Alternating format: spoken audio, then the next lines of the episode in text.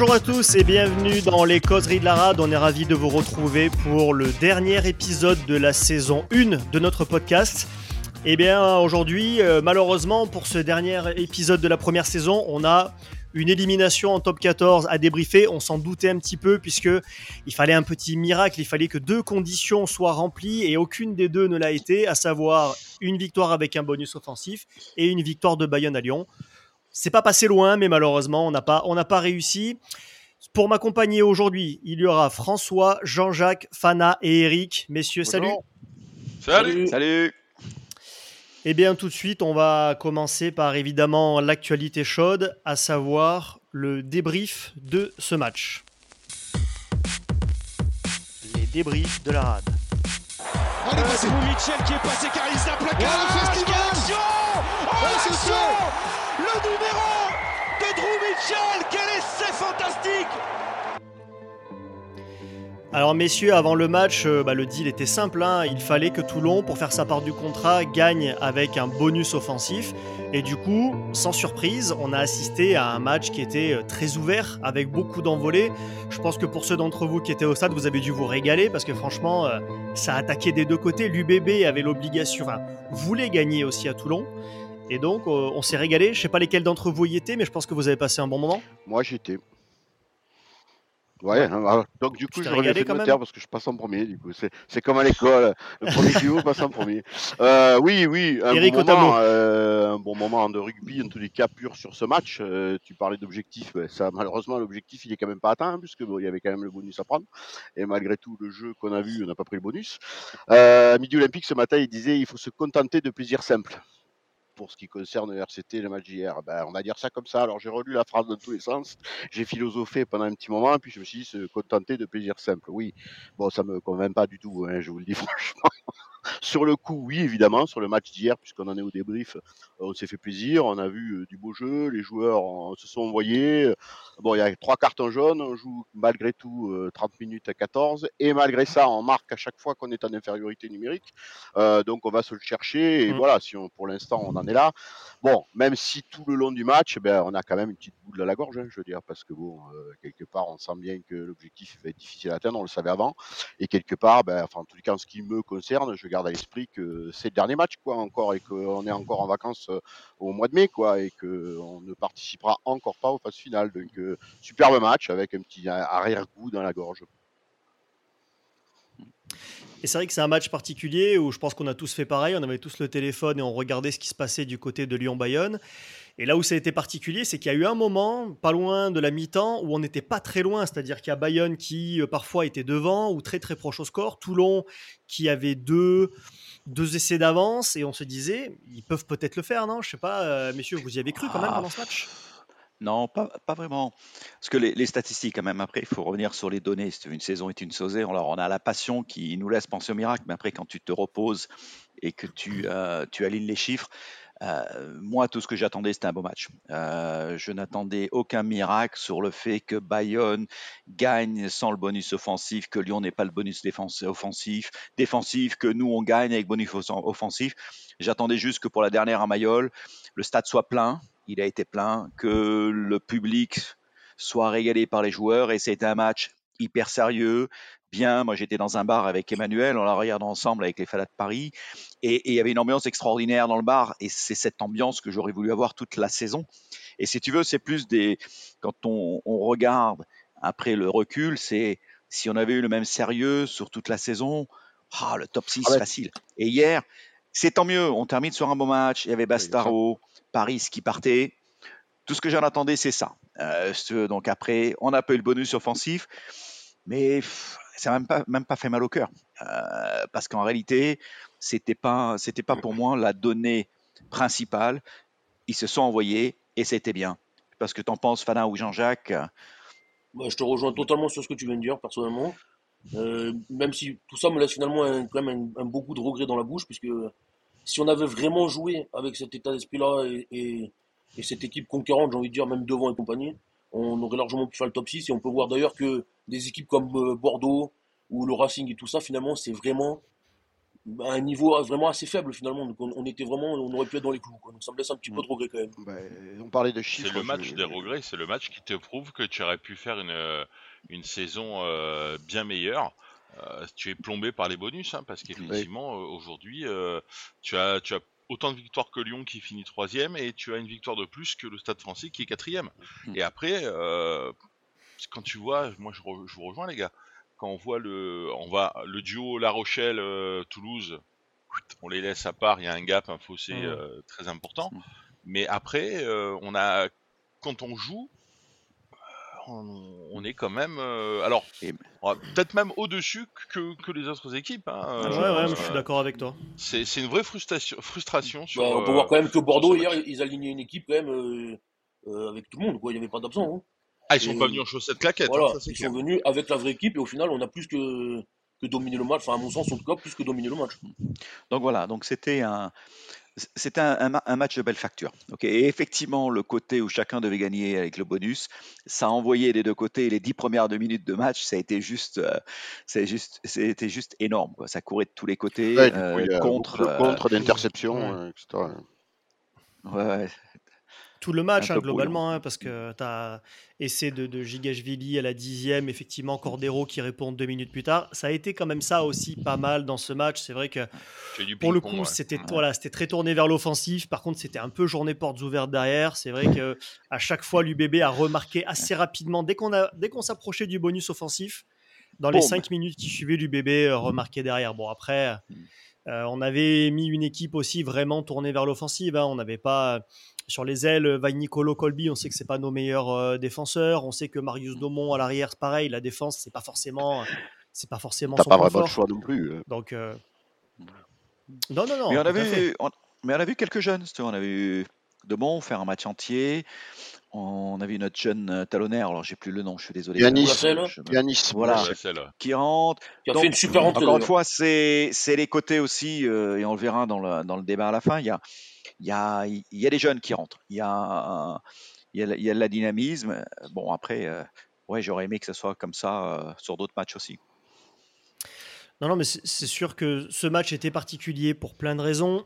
c'était le dernier match d'un certain nombre de joueurs, on va en reparler après, mais quand même, c'est vrai que c'était chargé en émotions. Euh, Bastaro qui, qui prend un jaune, je sais plus à quelle minute exactement, mais c'est vrai que là, on se dit, ouh, voilà, quand même Bastaro pour son dernier match, ça serait dommage de finir quand même à 28e.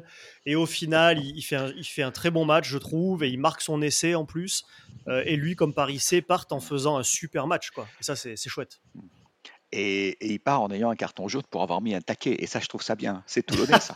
Sur le dernier match. Non, non, mais, alors, mais attends, quand même, c'est respect. Moi, quand je l'ai vu faire ça, j'ai dit respect. Parce que c'est le dernier match et il met un dernier tampon. Euh, et il, est, euh, et il, était, il était sévère celui-là. J'aimerais, Aurélien, s'il te plaît, juste placer un petit mot pour euh, la Cafian. Hmm. J'ai l'impression qu'il a quand même fait une, une, super entrée hier et je me demande encore aujourd'hui pourquoi on s'en est privé pendant des semaines et des semaines. Bah. Sachant qu'on aurait pu le faire entrer dans la rotation avec Duprez et donc euh, euh, faire rentrer du gif ou quoi. J'ai du mal, franchement, du mal à comprendre la gestion du cas bah, Tu as entièrement raison. Enfin, moi, je n'ai pas voulu déborder sur le débat parce que on parle du débrief du match. Donc, c'est vrai que je voulais y venir parce qu'on se dit pourquoi on n'a pas fait toute cette saison. Justement, il y a une analyse à faire sur la gestion de l'effectif et sur le début de saison particulièrement. Et ça rejoint un peu ce que tu es en train de dire. Donc, bon, euh, je suppose qu'on va y revenir sur tout ça un peu plus tard. Pour l'instant, si on en est sur le débrief du match, mais effectivement, il y a des questions à se poser sur se dire et pourquoi on n'a pas joué comme ça toute la saison? Et pourquoi on n'a pas eu cette équipe toute la saison? Parce que malgré tout, hier, on n'avait pas notre équipe type non plus. Euh, j'ai été le premier à être euh, inquiet sur la charnière, il hein, faut se dire les choses. Euh, bon, Payog fait, fait, un bon match, je pense qu'il n'y a pas de souci dessus. Et malgré tout, on s'en sort contre Bordeaux, qui, est, qui était réputé là encore un peu supérieur à nous, et au final, on n'a pas senti qu'ils étaient supérieurs sur le terrain. Donc on se dit pourquoi, depuis le début de saison, on n'a pas réussi à, en tous les cas, bah, à être dans les 5, tout simplement. C'est ça, c'est la frustration, l'inachevé. Euh. Hmm. C'est l'Aliès, euh, comme la tri... je crois que c'est l'équipe qui parlait d'Aliès. Euh, bah oui, oui, de parce qu'on finit sur une victoire, mais il y a vraiment un sentiment de, frustration et un goût d'inachevé, parce que on se dit que depuis 2018, c'est peut-être la saison où on aurait vraiment pu accéder aux phases finales. Ouais, en même temps, C'est vrai, et elle puis bon, que- promise. hein. Enfin, je veux dire, euh, bon, là aussi, on peut anticiper le Ah débat oui, qu'on oui. va avoir tout à l'heure, mais je veux dire, on a un peu l'impression et la sensation de répéter la même chose toutes les fins de saison, quoi, depuis 5 ans. C'est un peu ça, oui. Et puis c'est vrai que tu as parlé de Bastaro, je trouve que même Paris C, il met encore deux trois coups de pied euh, assez incroyables pour Ouais, un est troisième bon. ligne. Ça reste un joueur quand même euh, magique au-dessus du lot, il sait tout faire. L'essai de West qui est C'est- pas. vraiment, euh, moi, je l'aurais accordé rien que pour la beauté du geste, parce que t'as as deux coups de pied de, de Sergio. Euh, voilà, après, bon, on parlera après Ouais. de Sergio. Ouais, Qui est, qui est ouais, parce que là, on piquait un peu mes trucs. Là. on déborde. C'est la frustration. même, c'était drôle d'ailleurs parce que même, euh, même Facundo Isa met une 50-22, je crois, au pied. Même Ah oui, il en met une une- une superbe. touche Il rentre, euh, il rentre, il trouve une Ouais. 50-22. euh. Mais de Sergio c'est c'est des Italiens, des Argentins. Ils ont le rugby et le foot dans le sang, donc euh, c'est voilà, ça joue au pied quoi. Bon, c'est vrai que du coup, on arrive à un score final euh, 35-19 qui, je trouve, euh, reflète bien en tout cas l'implication, le courage des joueurs parce que, bah, vous l'avez dit, des décisions arbitrales quand même assez sévères. Euh, Une fois de au plus. final, malgré trois cartons jaunes, ouais, bah, c'est vrai que alors c'est bon, on sait, on sait jamais euh, dans quelle proportion on est parano et dans quelle proportion l'arbitre est sévère.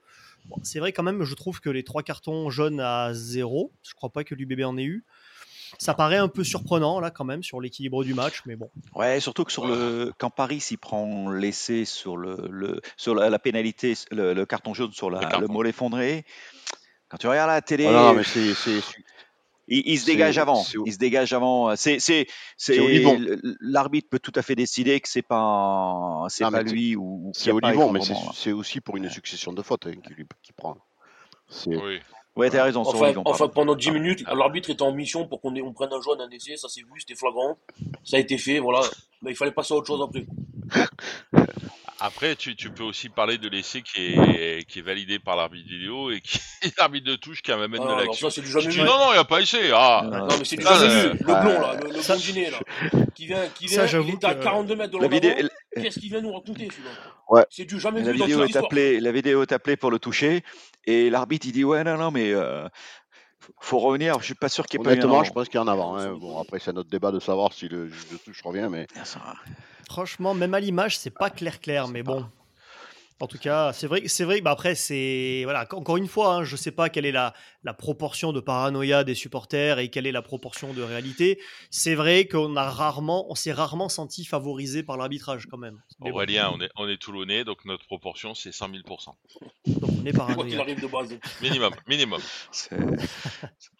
On est euh, on est parano, on est de mauvaise foi. Ah bah bien sûr, 100 000% parano et 300 000% de mauvaise foi. Enfin, surtout Mais, moi. mais hein. 500 000 toujours mal arbitré quand même. bon, ceci dit, on a su, Oui. on a su le lui dire hein, quand même, parce que bon, on reviendra aussi sur. le- Ah Ah, oui, oui, il a- oui, oui, il, Il a a ramassé l'arbitre. Il a pris, oui, oui, il a pris. Comment il a pris un peu euh. Il a ouais, ramassé, c'était, D'ailleurs, si on, peut quand même, l'arbitre, ouais. on peut quand même s'arrêter sur ça 5 minutes, quand même, retrouver un maillot comme ça. Moi, personnellement, ça me fait du bien. Alors, ça va faire chier les, les pisse froids, les rageux, tout, tout ça, là, mais tant pis. Mais moi, ça me ravit d'entendre des, ah, des arbitres, euh, je vais pas dire le mot après, mais ça me ravit. Alors, Ouais, ouais. bon, Ouais. ça oui, Ouais. par contre, à la Ah, fin, le, Après, ils voilà. sont où les, les, les Bordelais bah, Les Bordelais, ils sont, ils sont en phase finale, eux. Voilà. Ah. Euh, Jean-Jacques, ça, c'est un truc. franchement, Jean-Jacques, je l'avais jamais Ça- entendu en maillot, ça me surprend d'en- d'entendre Ah, mais ça, c'est un truc. euh, J'ai fait quand même à peu près tous les stades de France et, et de Navarre. Euh, le nombre de fois où, parce qu'on a quand même pris quelques branlées à l'extérieur, où j'ai pété un plomb à vouloir monter à l'assaut des tribunes pour aller emplâtrer les mecs qui chantaient ça. Bon, j'aurais eu du mal parce qu'ils étaient quand même assez nombreux. C'est un truc, ça m'a toujours exaspéré. Et d'entendre ça à Mayol, c'est ouais. un truc, Ah, me, c'est insupportable. pareil, Euh, Non, pareil. mais c'est les mêmes, c'est les mêmes que ceux qui font la Ola, c'est pas possible. euh, C'est Ah, par- c'est maintenant qu'on parle de la, la, Et- la machin là avec sa La- culotte sur la tête. la gof, la Gofa Lolita. Et là, là. Et ouais, mais Oui, Non, mais c'est- incompréhensible, je suis d'accord. Enfin, déjà, le fait de dire ils sont où, enfin, c'est débile. Et ils sont en Et top là, en 6. C'est Voilà. tellement débile quand toi t'es éliminé, quoi. C'est ça. C'est là, t'as le point Godwin de la Alors- connerie quand même du Ah ouais, supporter. alors, ça hein. pas du aucun supporter, je vais, je ça faire mon, mon rôle d'avocat du diable. Pourtant, Dieu seul sait que je suis comme Jean-Jacques. Tu l'as Euh, chanté, non, Eric. Tu l'as chanté. T'es en train de nous le dire. C'est lui qui l'a initié, monsieur. raconter ma vie, et même mes enfants qui étaient avec- devant moi abonnés euh, dans le stade depuis qu'ils sont tout petits ils savent que même s'ils sifflent le buteur, ils prennent une calotte. Donc euh, non, c'est pas mon genre. Maintenant, après, je j'assume complètement le fait d'être à Mayol et je connais ce public. Mais là, hier, il y avait une petite particularité où je voulais revenir parce que j'étais un quart de virage et en tribune finale, il y avait tout un groupe de supporters euh, bordelais, bon, qui faisaient le job, hein, je veux dire, qui était assez virulent, assez bruyant, etc. Et à- après un essai, après que ce soit fait chambrer, etc., il y a une espèce de réponse qui est arrivée. Bon, voilà, alors euh, ça me satisfait pas comme explication, mais en tous les cas, Hmm. pour y être au stade, je peux donner cette explication-là. C'est Pas une bon à savoir. c'est une explication. C'est ouais. bon à savoir. C'est quand, même- c'est quand même bon à savoir, oui. Oui, enfin, sauf qu'à un moment, au mieux de chanter ça, tu descends, Non. t'en plâtres les mecs. Et puis, Non. c'est Toulon, on est à Toulon, bordel. Non, en plus, Ou à la limite, ou à la limite tu plagies le chant pour c'est vrai qu'ils qu'on a étaient nombreux, mais il y avait tout un groupe, mais c'était plutôt familial et assez. De où ils étaient nombreux, ça t'a fait peur Moi, j'ai passé l'âge, mais, Oh, Nico mais j'ai. Enfin, bref. Oh, il faut le rappeler C'est des descendants des Belgiques 91, Ouais. hein Tu commences par un Moscato enculé, et on y va C'était juste pour amener une explication, pas une excuse. Non, non, mais je, je comprends. Euh, donc écoutez, oui, on a terminé ce match. Il y a eu quand même, alors on va, on va y venir, hein, il y a eu euh, les adieux aux joueurs qui, qui arrêtaient. Bon, alors là, avec un petit couac, mais là aussi, je vais, je vais vous relancer sur le sujet un peu plus tard. Cheslin Colby, quand même, qui fait un très bon match encore pour son dernier match à Toulon. Euh, et avec ce couac où à un moment, quand le, le speaker appelle, alors je sais plus quel joueur, West. c'est Colby qui se présente à la place d'un autre, voilà, à la place de West. Et a priori, il a voulu faire une petite provocation, hein, puisque euh, le- les dirigeants n'avaient pas l'air au courant. Et c'est lui qui a décidé de se planter devant les supporters pour dire voilà, je m'en vais. Alors, ça sera un débat pour plus tard. Je me, je me grille un peu, ça sera dans le content, pas content. Euh, mais même sur ce match-là, il a fait un super match. Encore une fois, je trouve que défensivement, il a mis des beaux tampons. Il, est, il a joué un petit peu comme euh, Villiers le fait, à venir un peu en suppléer le neuf, à jouer un peu dans, dans les rucks, etc. Il, a termine joué, plutôt avec une belle impression, non? Il a- contrairement à ce que tu dis, par- parce que Villiers, euh, excuse-moi, il, a- il a joué quoi 4 matchs cette saison? Et Colby, bon, Colby a fait Quand Villiers, quand Villiers jouait, il il a, a, un peu joué de- comme quand Villiers jouait. Euh, ouais, non, non, mais je, je rejoins. Ah, merci Ah, il a fait euh, le, le- le truc qui m'a fait plaisir, c'est à un moment donné, euh, il fait deux culs d'affilée euh, euh, dans la, sur la même action et ça, euh, Ouais, ça- ouais. et, et- et petit gabarit, mais qu'est-ce vous qui rejoins colle? complètement et on, on va Non, faire la même analyse que du match euh, de la Coupe d'Europe, de la finale, hein, puisque il, s- il sort, il avait sorti un très grand match et il ressort encore il y a un grand match du vrai. même acabit, du même style de jeu, euh, de la même manière. Donc c'est vrai que ben, au final, euh, on va y revenir, je suppose, et au final, ça va devenir un regret. C'est ça. Oui, oui et non, Ouais, parce que il y a bon, d'autres- ça oui, sera voilà, pour le ouais, débat ouais, pour plus tard. Il y a ça sera pour Mais- plus tard. ouais. ça montre, ça montre quand même que le problème était dans la tête. Parce qu'à partir du moment où son départ est devenu plus ou moins acté et qu'il a voulu, je pense, prouver aux dirigeants qu'ils avaient tort, il a lâché les chevaux et on a retrouvé le grand Cheslin Colby. Je trouve que sur les accélérations qu'il nous a mis sur les deux trois derniers matchs, sur les tampons qu'il a mis en défense, on a, enfin moi je, je me rappelle d'un Cheslin comme ça à Toulouse, mais à Toulon je l'ai pas souvent vu. hein. Peut-être aussi, mais il faut Mhm. pas oublier qu'il est revenu de blessure quand même, hein, donc il a fallu du temps. Voilà. Bien sûr, bien sûr. a fallu. A- Après, après peut-être qu'effectivement, euh, maintenant que la décision a été prise ou qu'on a pris des décisions pour lui, euh, il joue plus libéré et que bah voilà, tu as la finale parce que bon, on y reviendra, hein, euh, mais les larmes de la finale euh, contre Glasgow, euh, oui, il y a l'émotion sans doute. Quoique le mec, il a quand même gagné une ou deux coupes du monde, je crois. Euh, mais je pense qu'il y a, il y a aussi le, il y a aussi le départ, etc. Jean-Jacques, tu dis plus libéré, beaucoup de choses. plus libéré, mais il y a peut-être aussi un peu de colère. Hein. Non, mais ce mec-là, il avait le poids, Ou de il la avait le colère, poids de son ouais, transfert sur les épaules depuis deux ans, un million d'euros par an, plus la- les sous qu'on a ouais. Toulouse, parce qu'il n'était pas gratuit le transfert. Donc je pense qu'il y avait un mélange de tout ça. Le fait qu'il était blessé, bon, ça a été un mélange de beaucoup de choses. Oui, oui. Alors avant de, de débattre un peu plus sur son cas, on va aussi euh, s'étaler un petit peu plus sur les deux grands départs. Alors il y en a quelques-uns, hein, on l'a dit, euh, il y a West et il y en a quelques autres. Certains où c'est pas encore clair, hein, comme, euh, comme Payog, mais il y a surtout les départs de Parissé et de Bastaro. Et on voulait faire une petite section coup de cœur sur ces deux mecs-là parce que c'est, ce sont deux légendes du rugby qui prennent leur retraite et deux légendes aussi du RCT. et je crois là-dessus, bah, avant d'en débattre, je crois que François, tu nous as préparé quelques chiffres sur ces deux grands, grands joueurs pour essayer de retracer un peu l'importance qu'ils ont eue. Alors, Mathieu Bastaro, 34 ans, solide gaillard de 1m85. Le poids a toujours été classé secret défense depuis des années. Euh, il a été formé à Massy. Il débarque au Stade français en 2007. Il irait jusqu'en 2011. Il fait 99 matchs, 103 points, mais pas de titre. Il débarque à Toulon en 2011. Il va y rester jusqu'à 2019. Il va faire 180, 183 matchs. Les titres, c'est 3 H Cup, un Brennus, 105 points en tout, et euh, homme du match de la finale face à Clermont en, H-Cup. Après 2019 à 2022, il s'égare un peu, il fait Lyon, New York, il revient à Lyon, terrible blessure au genou, euh, les deux genoux pétés, et là il revient à Toulon. Il revient à la maison et il revient à la maison pour terminer la saison en, vrai sportif de haut niveau et c'est ce qu'il a fait. Euh, il termine en vrai sportif de haut niveau et il termine par un essai hier euh, lors du match. en équipe de France, c'est 54 sélections avec l'équipe de France, l'histoire de l'équipe de France, c'est des je t'aime, moi non plus, avec des hauts et des bas, mais ça a été un des piliers euh, en, trois quarts centre. Et pas de titre, mais beaucoup, beaucoup de tournois, beaucoup de matchs et 25 euh, points marqués pendant sa carrière. Donc immense, euh, immense joueur. Sergio Paris, son acolyte, si je puis dire, il n'a pas encore 40 ans, mais pour bientôt, là, septembre. Et il est aussi affûté qu'un jeune pro de 20 ans, quand vous le voyez euh, sur le terrain. Il démarre pro à Trévise en 2002 et il débarque au Stade français en 2005. Là, il va faire 14 saisons. 265 matchs, 238 points et deux Brennus, un en 2007, un en 2015 et avec un bilan qui est juste incroyable. c'est un élément incontournable de l'équipe avec les changements d'actionnaires euh, au Stade français. En 2019, euh, au moment du renouvellement, personne ne lui montre beaucoup d'amour, beaucoup d'intérêt. Euh, pas beaucoup de pas beaucoup d'appels de la direction et du coup ben il débarque à Toulon et il débarque à Toulon en, 2019 pour quatre saisons avec nous et où il nous a régalé parce que sur l'état d'esprit, sur la, passion et, et, le professionnalisme, il va faire 65 matchs, un titre de champion d'Europe euh, la semaine dernière, c'est, ça sera dans son escarcelle. Et puis après, en équipe d'Italie, bah, un monument, quoi. Quatre Coupes du Monde, 265 sélections, 230 points marqués. Et franchement, euh, personne ne comprend aujourd'hui pourquoi Kieran Kroné, le head coach de l'équipe d'Italie, ne le convoque même pas pour la Coupe du Monde. Ça reste un mystère.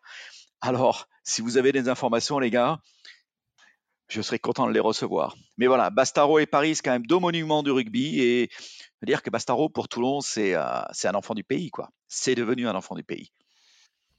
Oui, Mathieu, il a été, il a été adopté. Il a, il a su se faire adopter. Parce qu'effectivement, il a, il a un jeu. Alors, c'est sûr que c'est pas l'évitement et, et, le pas de loi. Hein. Euh, mais justement, c'est aussi ce qui a plu à Toulon. Et moi, j'ai souvenir, euh, lorsque Basta était venu avec le Stade français à l'époque, le Stade français, avant le match, euh, le matin s'échauffer sur les, les, marches entre le centre commercial et, et la place Besagne. Euh, il s'amusait à monter, etc., etc. Et à un moment, il y a une, une dame d'un certain âge qui était avec ses courses et notamment un, un pack d'eau. Et euh, bah je, moi, je, je, passais parce que j'allais au stade.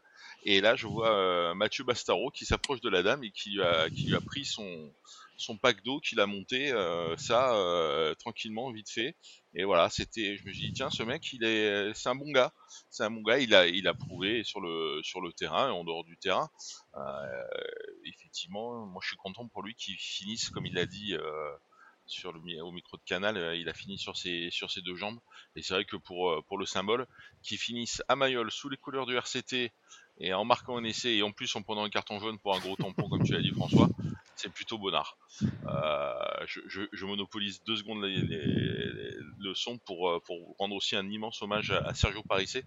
Parissé, c'est, euh, ça fait partie des joueurs euh, qui sont pas toulonnais à la base, mais qui, lorsqu'ils jouaient sous d'autres couleurs que les nôtres et contre nous, était un des joueurs que je badais. Il y en a quelques-uns comme ça, il y a Marc Dalmazo aussi à l'époque. Et Sergio Parissé, c'est vraiment un, monument et un grand monsieur du rugby. On a eu euh, la chance à Toulon d'avoir quelques monuments et quelques grands messieurs, et pour moi, il en fait, il en fait partie largement. Et je suis comme toi, François, je suis vraiment euh, sur le cul pas par un, bouchon de Sergio ou de, ou mais que le, coach des Italiens ne le prenne pas pour, pour la Coupe du Monde. ne serait-ce que parce que c'est un papa, parce que c'est un, monsieur qui a disputé 4 Coupes du Monde, ça ferait 5. ne serait-ce que pour le, le symbole, je pense pas qu'il y ait d'autres joueurs qui, puissent un jour faire ça. Et pour moi, c'est une, une erreur. Après, effectivement, ben, soyons heureux qu'ils finissent sous nos couleurs et puis que ce soit Mathieu comme Sergio, ils vont pas partir très loin normalement, donc euh, c'est bien d'avoir des, gars comme ça euh, au club. Et quels sont euh, les, souvenirs les plus forts que vous gardez de ces deux mecs-là? Si vous devez retenir un moment fort, un souvenir fort marquant d'un de ces, enfin, de ces joueurs-là avec bah, Toulon. Le contre sur le drop en Coupe d'Europe obligatoire. Ce que j'allais dire, j'allais dire sur Bastaro, j'avais noté, on va tous dire le même parce que c'était évidemment le truc. En les cas, juste pour revenir sur les deux, les deux petits commentaires qu'ont fait Jean-Jacques et, François, qui je trouve magnifiques, ils ont tout dit. Hein, et je suis hyper content et fier que la, greffe elle est prise avec ces deux mecs. Quoi. À Toulon, c'était pas gagné hein, parce que bon, euh, Mathieu quand même était, jeune. Euh, j'ose pas dire un peu pas stable en tous les cas. Je pense que c'est assez tourmenté en tout cas. Rassuré. Voilà, c'est le mot tourmenté. Tu as, tout à fait raison, c'est le mot euh, qui avait besoin d'être rassuré. Et bon, je pense que Bernard Laporte a su faire ce qu'il fallait, etc. Et c'est une, une, immense fierté de le voir finir sa carrière ici à Mayol. Et puis bon, pour en revenir au tampon, c'est tout à fait le style de joueur qui plaît à Mayol, ça aussi. Ça c'est alors je vais, je vais vous faire, je vais vous faire réécouter un petit truc. On va essayer de travailler auprès avec les avants. Il faut contrôler ce ballon. Paolo pris par Fernandez Lobé, auteur d'un match monstrueux. David Scrella en position de drop pour les Clermont 3. Contré, contré, par Mathieu Bastaro. Il récupère ce ballon.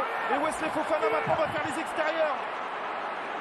Et peut-être un contre décisif de Mathieu Bastaro. Et ce jour-là, et, ce jour-là, 17 plaquages, je pense qu'il colle 17 ou 18 plaquages il fait un match monstrueux. Et, le, contre, le contre est, à la 78e. Hein.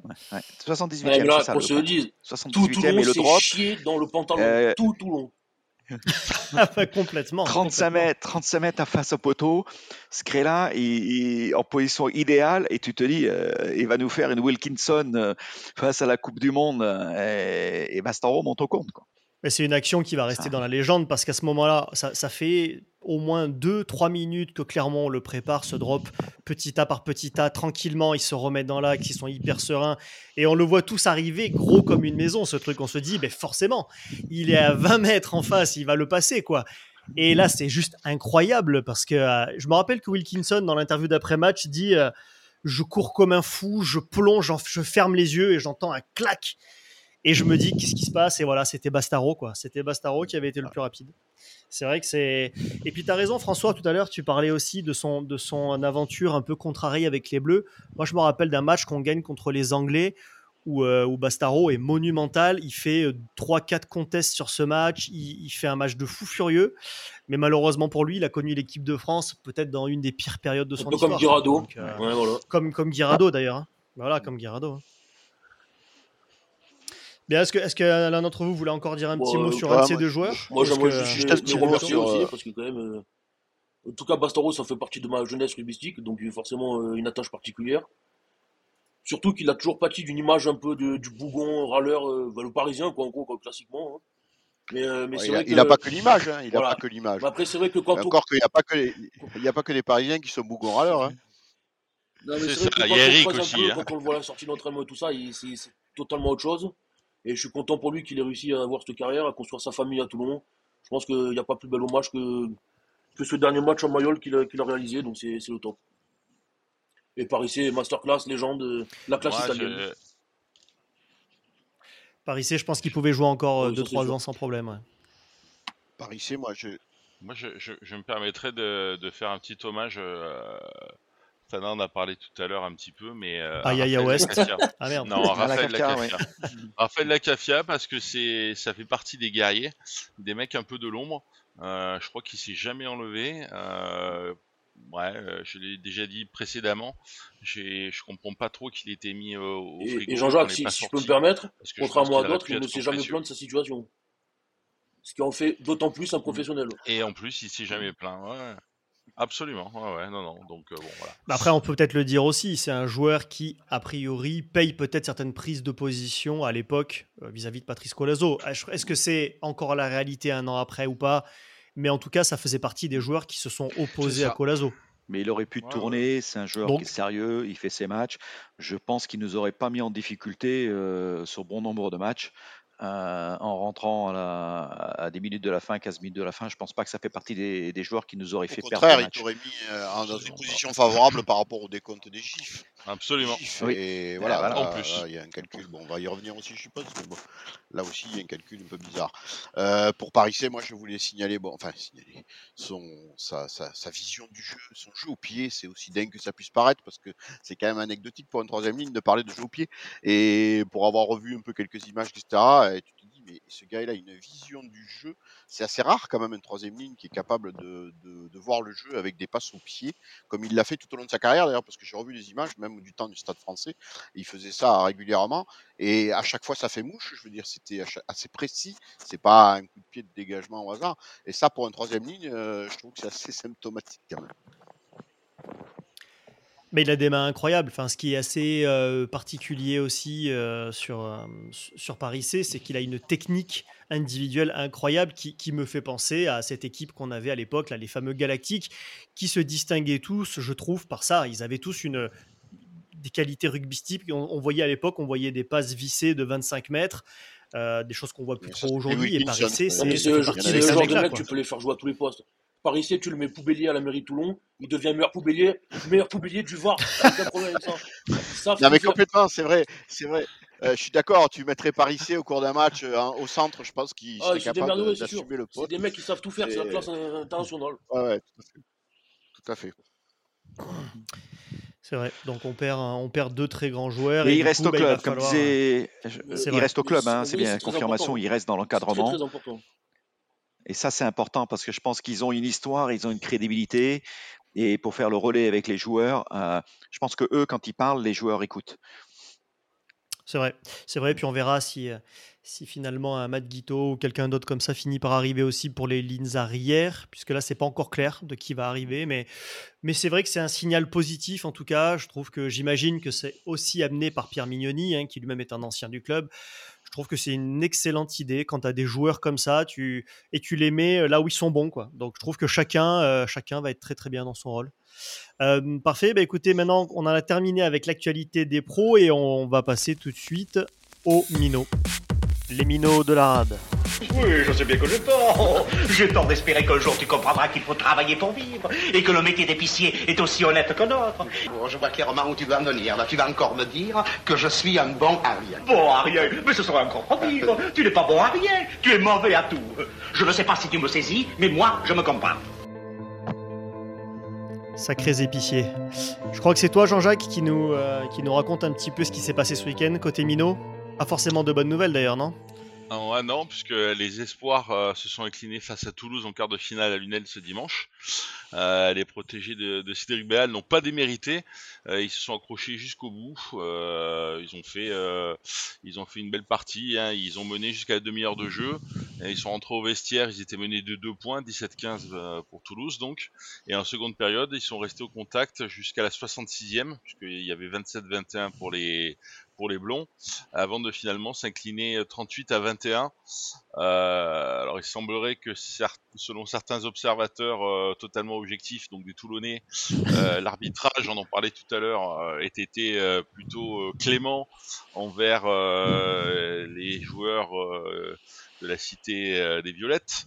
Euh, puis il y avait quand même l'absence de, de plusieurs joueurs euh, de nos espoirs qui étaient appelés avec la une, donc ça a sans doute été un peu compliqué, euh, mais bon, ça, ça augure quand même de, de lendemain euh, qui chante pour la pour la jeu de garde toulonnaise et euh, une vraie prise en compte de la de la formation avec Cédric, euh, qui est un ancien joueur de Toulon, faut pas l'oublier non plus, qui s'occupait des espoirs euh, du Loup, qui est arrivé avec euh, avec Pierre, et donc ça, ça prouve qu'il y a quand même une une prise en compte de la passerelle entre équipe pro et, et espoir et jeunes, euh, et ça c'est plutôt intéressant, surtout qu'on sait que on est allé euh, recruter déjà pour la saison prochaine un ou deux joueurs qui ont l'air plutôt intéressants et qui vont venir renforcer notre collectif.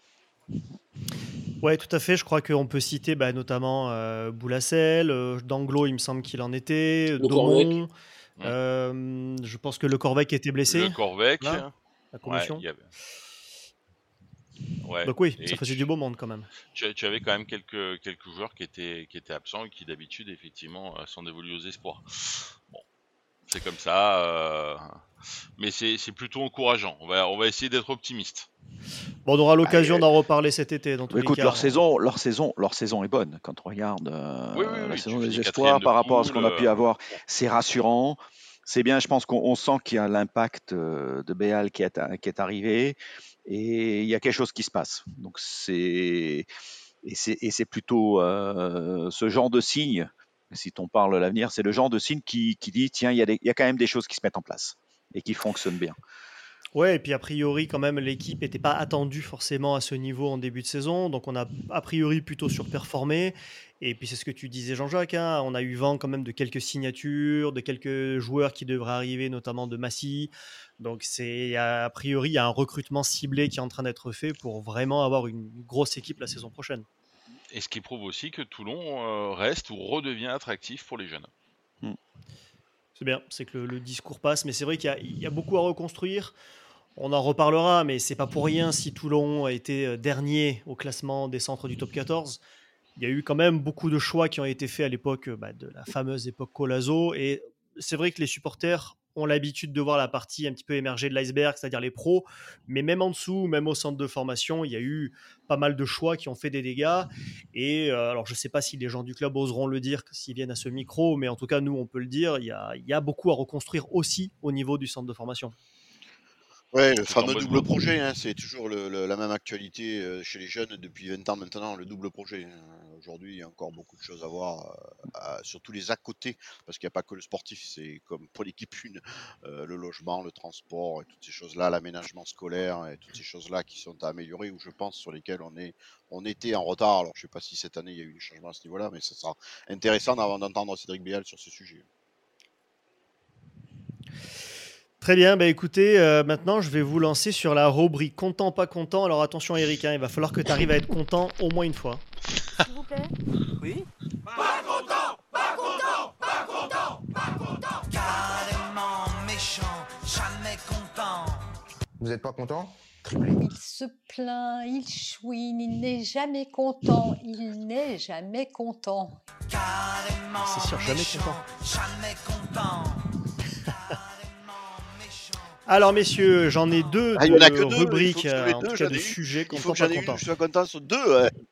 Ah, essaye, essaye, essaye. Alors les deux tournent autour de Cheslin Colby, parce qu'il faut quand même qu'on revienne un petit peu là-dessus. La première, c'est sur la partie uniquement sportive. On va pas parler encore, ça sera pour le sujet d'après, sur comment a été géré son départ.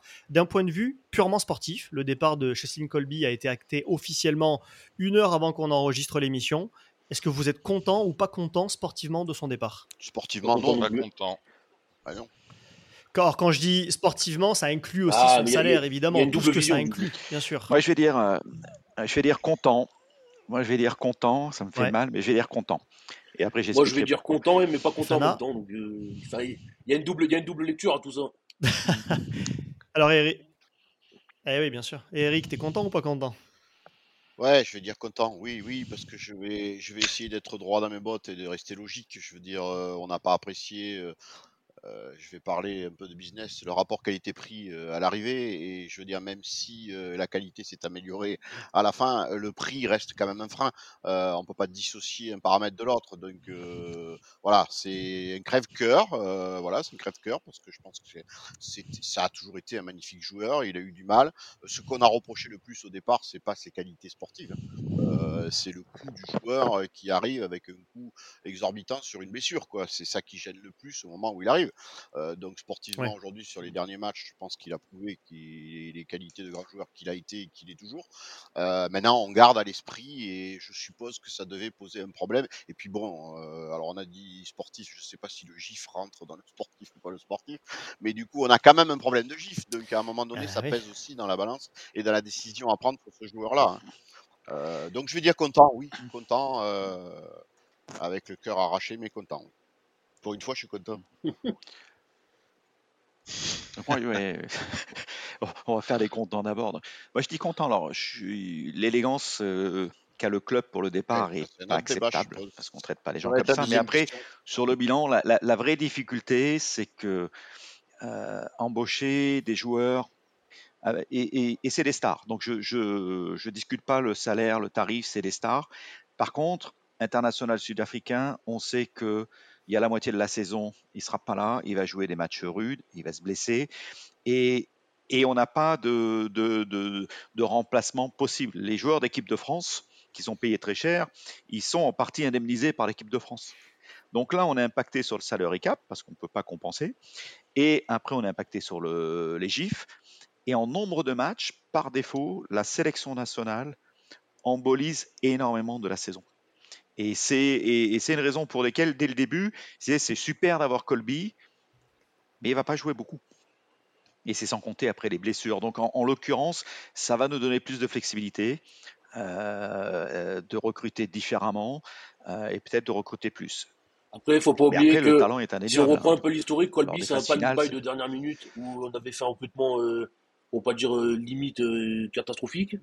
Donc on s'est dit, euh, enfin le président du moins s'est dit, il faut que je recrute quelqu'un. Donc euh, qui se propose, qui était sur le marché à un, à un prix, ben, c'était Colby. Donc on a recruté Colby. On prend donc un million de salaire pour au final qui joue euh, très peu. Et au final, il a, il a eu ça sur, le- sur ses épaules pendant deux ans. Et au final, euh, ben, il le paye aujourd'hui malheureusement. Et c'est c'est lui qui doit s'en aller. Ouais, enfin, dans toutes ces histoires, euh, Je sais pas si c'est un panic buy. C'est, c'est- je Ah, crois que C'est plus Aurélien le- Jean-Jacques de parler maintenant. Ouais, non, mais je crois, je crois qu'il s'est plus fait un kiff. Oui, peut-être aussi, euh, oui. Bernard Lemaître. Bon, Je enfin, c'était quand même au Il avait envie d'avoir sa star, quoi. Ouais. Ah oui, oui. Oui, oui, il a, il a voulu se faire, euh, se faire un kiff à la, à la Mourad. Euh, sauf que Mourad s'était euh, préparé en amont et peut-être un peu plus pensé. Après, oui, euh, moi je suis pas content parce que. Alors après, je, suis- d'accord avec vous les gars hein, sur, euh, si on veut faire de rapport qualité-prix, puisque aujourd'hui on en est là. hein, euh, le sport est devenu un business et le rugby une entreprise. Euh, maintenant, euh, voilà, je, y a, je crois que le, maître mot de cette saison, c'est l'amertume et le goût d'inachevé, y compris sur les joueurs et sur un joueur comme Chessin Colby. Euh, après, euh, c'est Chessin Colby. Je pense que dans un groupe, euh, ça peut marquer parce que c'est quand même un sacré palmarès, c'est un sacré joueur. Euh, ça peut impacter aussi au niveau des partenaires parce que bah, c'est le néon qui, attire les, les moustiques hein. Euh, et qui va attirer aussi des spectateurs. Je me trompe pas, hein, spectateurs, supporters. Euh, mais voilà, ça, ça m'emmerde un peu qu'ils partent parce que derrière, euh, je suis d'accord avec vous, on va alléger les masses salariales. Euh, ça permettrait de recruter, mais on va recruter qui? Euh, Si Hmm. c'est pour recruter euh, des deuxièmes voire des tu troisièmes déjà, t'as couteaux, recru, enfin, t'as, t'as- t'as le, le Black, hein, a priori. hein. Oui, oui, oui, oui, oui, oui, oui, oui.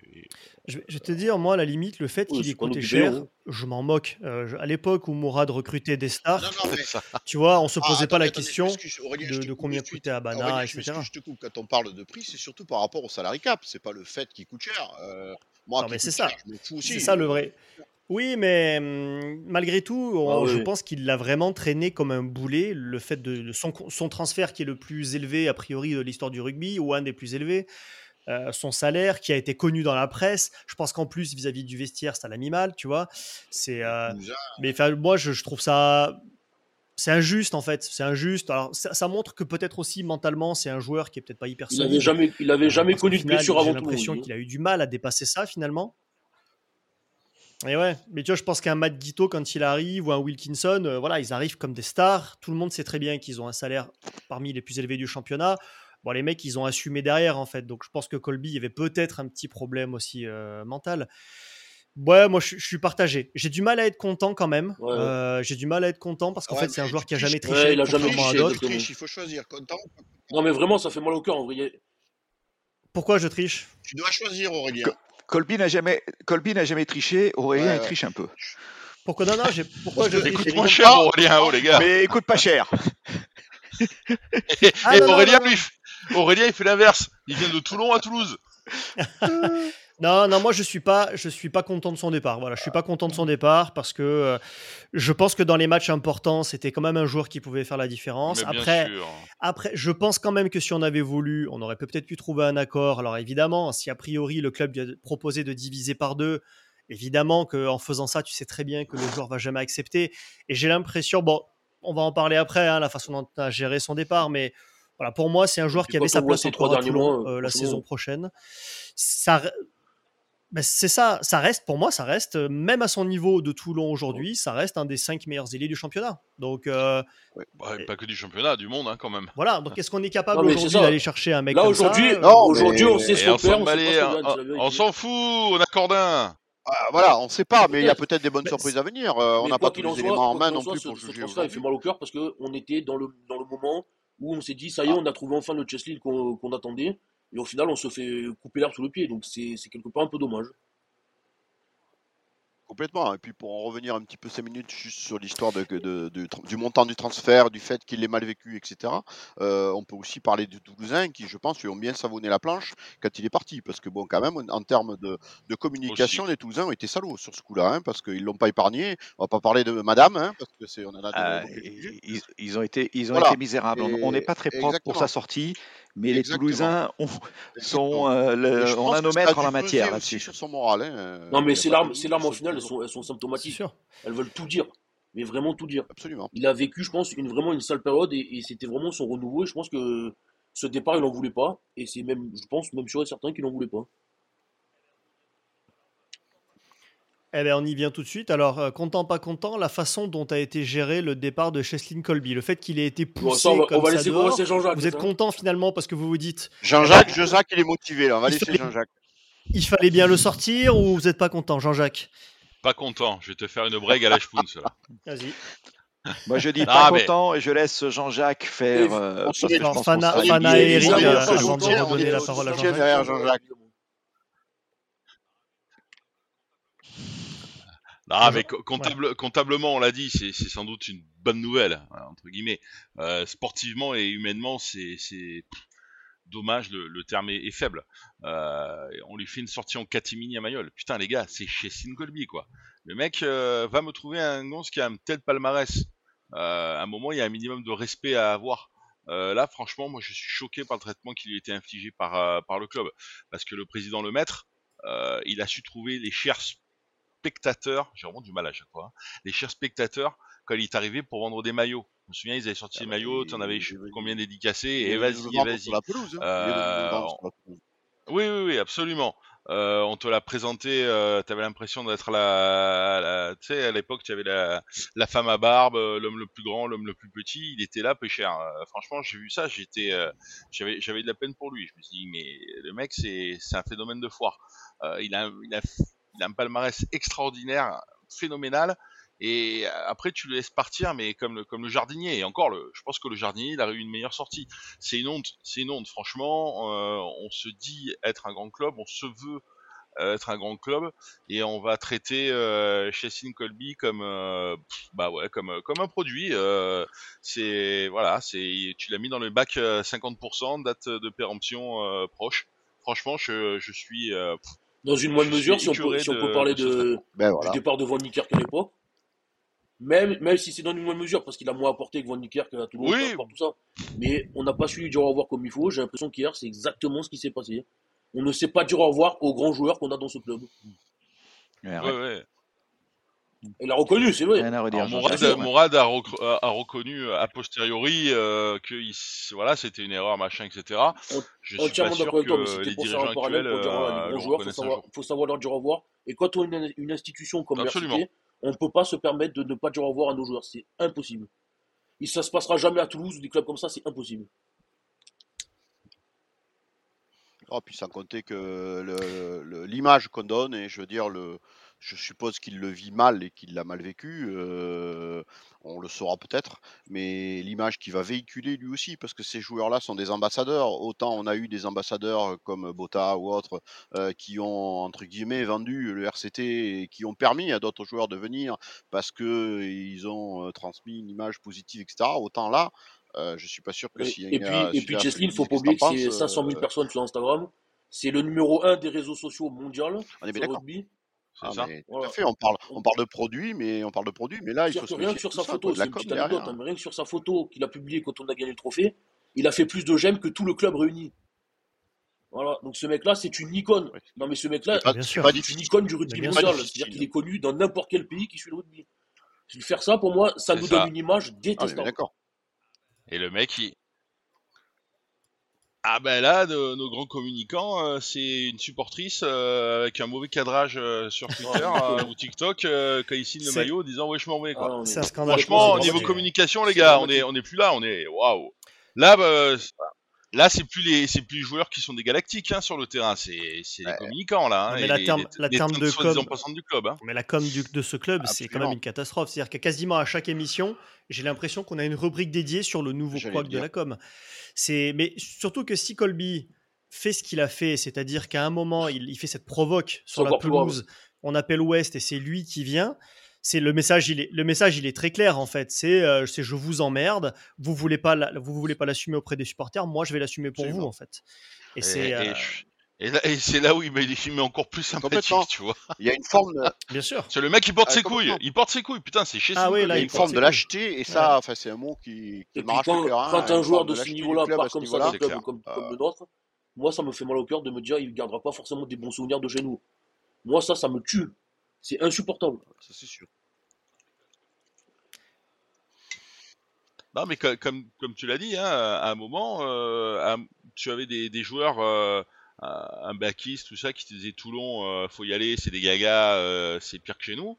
Euh, là, qu'est-ce qu'il va dire Il va dire Je suis arrivé, euh, j'ai vu un vieux monsieur qui m'a donné un, un gros chèque, il m'a foutu euh, au milieu d'un stade, En après homme on, a fait- sandwich. on m'a fait prendre des photos, ouais, en homme sandwich, on m'a fait prendre des photos, on m'a fait signer des maillots, et puis après, à un moment, on m'a dit Bon, tu sais quoi, t'es gentil, mais tu coûtes cher, euh, tu joues pas beaucoup. Et puis, et puis ce, Nanani, nanana, ce- allez, casse-toi quoi. En gros, en gros, je caricature. Il est Après, bien. on n'a ce- pas, ce tous les- com- on n'a pas tous les tenants mais aussi. je pense qu'on est peut-être pas ça forcément très loin. D'un commun accord. mais- d'un commun accord. Ouais, d'un commun accord. Si c'est d'un commun accord, déjà, excuse-moi, je pense que le transfert, il n'a pas été décidé dans la nuit. Euh, ils se sont pas. encore le une fois, maître ils ont s'est pris pas la réveillé ce matin en disant ils ont Oh pris putain, la, la finalement, pression des réseaux sociaux. Allez, Quand ils ont vu euh, faire au sur les Japon. réseaux, ils se sont dit il faut qu'on réagisse comme d'habitude. On réagit au dernier moment. Mais il y a trois jours. Il y a encore trois jours, Colby disait Je veux rester dans ce club. Je ne sais pas si ça sera possible, mais je veux rester. Donc Bien en plus, c'est très clair que messages. c'est pas d'un commun accord. Enfin, je veux dire, Non, non.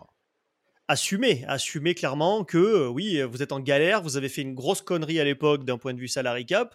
Vous savez plus comment vous en dépatouiller. Et là aujourd'hui, il est bien gentil, Colby, quand même, hein, de partir parce que il pourrait rester encore un an et personne n'aurait rien à surtout lui qu'il dire. aurait joué, Le, hein. le fric qu'il a, il l'a volé à joué. personne. hein. C'est on lui a offert un chèque. Donc c'est c'est là en plus c'est un peu moche quand même, c'est que le joueur malgré tout, il a été blessé, c'est pas de sa faute. Il a jamais fait parler de lui extra sportivement. Il fait ses matchs quand il est là, il est de mieux en mieux et il lui reste un an de contrat. Et il accepte quand même de se faire foutre dehors quoi. Donc je veux dire à un moment, euh, on est vraiment un petit club encore une fois dans le comportement. Complètement. Ah, C'est pas beau. Et, et dans les résultats en ce moment. On est d'accord. Là, je suis désolé. Ouais. Après, Ah, euh, je on, on est optimiste, on est passionné, on aime ce club, mais après, les, les données, les données Tu, sont, tu es optimiste. les données sont, sont réelles et sont Mais cruelles. après, a- après, c'est, enfin, je, je reviens sur, sur ça. Hein, euh, je me souviens moi à l'époque du, du site, euh, enfin quand je jouais à le site, euh, on voyait dès qu'on faisait signer un, un joueur plus ou moins connu. Bon, on a fait quand même signer quelques très connus, mais euh, tu avais un Sud-Africain qui, qui venait signer à Toulon. Paf, je voyais les stats de connexion, ça a explosé en Afrique du Sud. Euh, tu avais un Néo-Zélandais, paf, ça a explosé en, Nouvelle-Zélande. Donc les mecs, euh, ils suivent, ils suivent, ils sont, ils sont passionnés euh, tout autant qu'on on peut l'être, peut-être plus.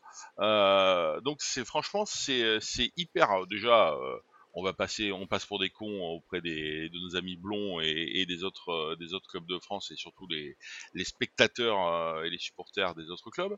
Euh, on passe pour des cons aussi malgré tout pour les, nos supporters et voir nos partenaires. Et puis on va passer pour des pour des cons et en plus pour des gens qui ont euh, aucun respect, aucune éducation euh, et peut-être pas de parole euh, vis-à-vis d'un joueur. Encore une fois, euh, on parle pas d'un. Mais c'est une vérité, Jean-Jacques, c'est une vérité. méprisant, mais c'est pas le cas. C'est pour que ça soit Mais oui, c'est une vérité. C'est pas, c'est une de fédéral, prétention, euh, c'est pas de fédéral prétention 3, de hein. Euh, on parle de chez Colby. Voilà. Donc euh, voilà, c'est petit, c'est petit. Et là, et là où c'est compliqué, euh, parce que je pense que si le club ne l'avait pas annoncé jusque-là, c'est que j'imagine qu'il n'y avait pas d'accord contractuel pour, pour se séparer du joueur, parce que le joueur, lui, n'avait sûrement pas signé non plus ailleurs. Avec finalement cette petite provocation, j'imagine que hier ça a été panique à bord euh, au RCT. Ils ont dû dire bon bah maintenant, euh, Chassin, il faut qu'on trouve, un, faut qu'on trouve un moyen de te libérer à tout prix. Donc je pense qu'en plus le club qui peut-être espérait récupérer un bon chèque sur son départ, là à mon avis ils ont fait une croix dessus parce que en faisant un communiqué comme ça, comment tu veux être en position de force derrière pour négocier avec un club japonais en disant ah vous voulez Colby? Eh ben c'est un million. Non, On mais- te dire ben non mais t'as déjà annoncé son départ. Donc tu vois, c'est- là en plus où c'est catastrophique. Ils vont, ils vont pas prendre d'argent sur le transfert. On a payé beaucoup d'argent pour le récupérer. Rappelons qu'on n'en prend pas sur Azema non plus. Hein. Euh, Là, on prendra A pas d'argent. Euh, parce que. Voilà. Moi, c'est, c'est, ça là, on déborde, mais je, je, voilà, je comprends pas. Je, je dois être con, hein, enfin, je le sais. Euh, mais euh, Monsieur le Maître, euh, qui a été un capitaine d'industrie, euh, lui aussi, je pense qu'il n'a pas volé son argent. Euh, justement, s'il a de l'argent aujourd'hui, c'est qu'il a su bâtir euh, une, une entreprise, qu'il a su bien revendre, etc. Euh, je comprends pas comment tu peux arriver de telles situations, euh, parce que encore une fois, j'ai dit tout à l'heure, hein, euh, on parle d'un club de rugby, mais aujourd'hui, un club de rugby, même avant, hein, c'est une entreprise. Euh, les joueurs, c'est du stock, euh, c'est des mobilisations, c'est tout ce que tu veux. Euh, et au niveau communicant, tu fais venir un monsieur qui était sur RMC, qui est plutôt inexistant lorsque tu es en galère, qui de temps en temps te fait deux trois tweets euh, quand tu as gagné euh, une coupe. Euh, et voilà. Et je sais pas. Alors, soit on a affaire vraiment à des à des incompétents, ce que je ne pense pas vu leur vu leur parcours. Soit c'est des gens foutres. Euh, Fada, je t'expliquerai, hein, c'est un, mot que les moins de, de 25 ans ne peuvent pas connaître, euh, mais qui, qui en gros euh, équi- équivaut à une bande de... Le pied nickelé. Ah, je vais être grossier. Ouais, pied nickelé, ça aussi, c'est c'est gentil, quoi. C'est, enfin voilà, c'est c'est des charlots aussi pour rester gentil, quoi. Mais je, enfin franchement, je suis dubitatif, quoi. Et, Je, euh, Je- t'as l'impression oui. des fois que c'est une farce, quoi. C'est- Non, surtout qu'après, ce- il faut quand même reconnaître, les clubs de rugby, il faut quelqu'un qui mette de l'argent. Et souvent, c'est les présidents. euh, donc, euh, on peut reconnaître, et, et- et c'est d'autant plus paradoxal, c'est que, euh, bien évidemment, le président Bernard Lemaitre, il met de l'argent, il perd de l'argent. D'accord? Mais il le fait. Mais tant qu'à le faire, autant avoir un œil, parce que comme tu dis, c'est un industriel, il connaît l'industrie, il a monté des entreprises, il sait ce que il sait ce que c'est que gérer une entreprise. Et, et effectivement, c'est assez paradoxal que euh, sur ce genre euh, d'action, il, il n'ait aucune vigilance ou, euh, ou il n'ait Mais pas les agents sont très forts. Mais c'est exactement, c'est exactement ce que j'allais dire, Ouais. François. Ouais.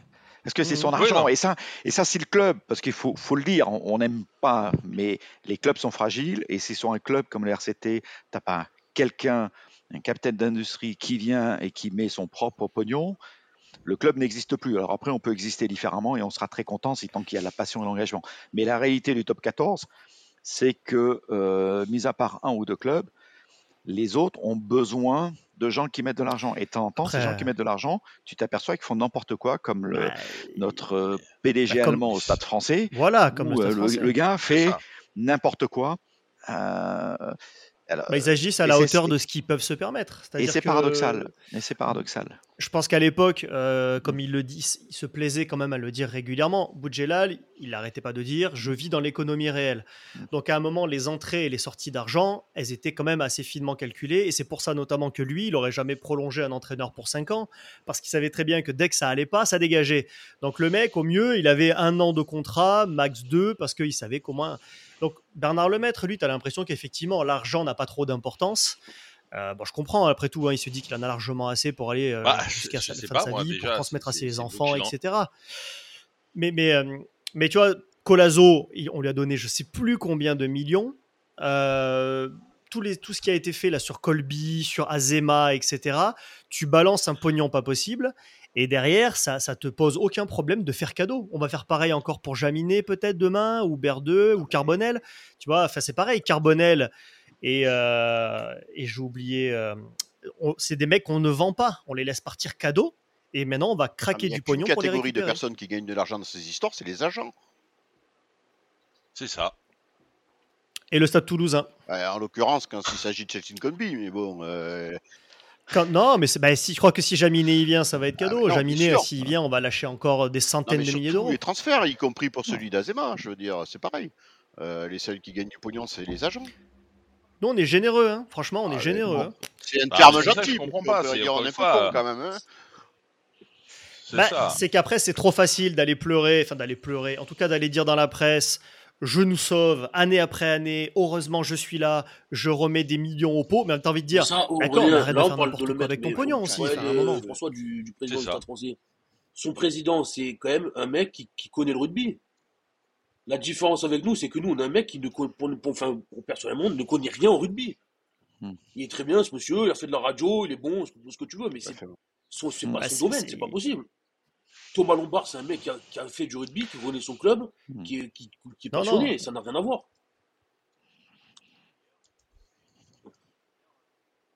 D'ailleurs, est-ce que c'est d'ailleurs est-ce que c'est Oui. coïncidence ou pas? Le Stade Français va quand même un peu mieux.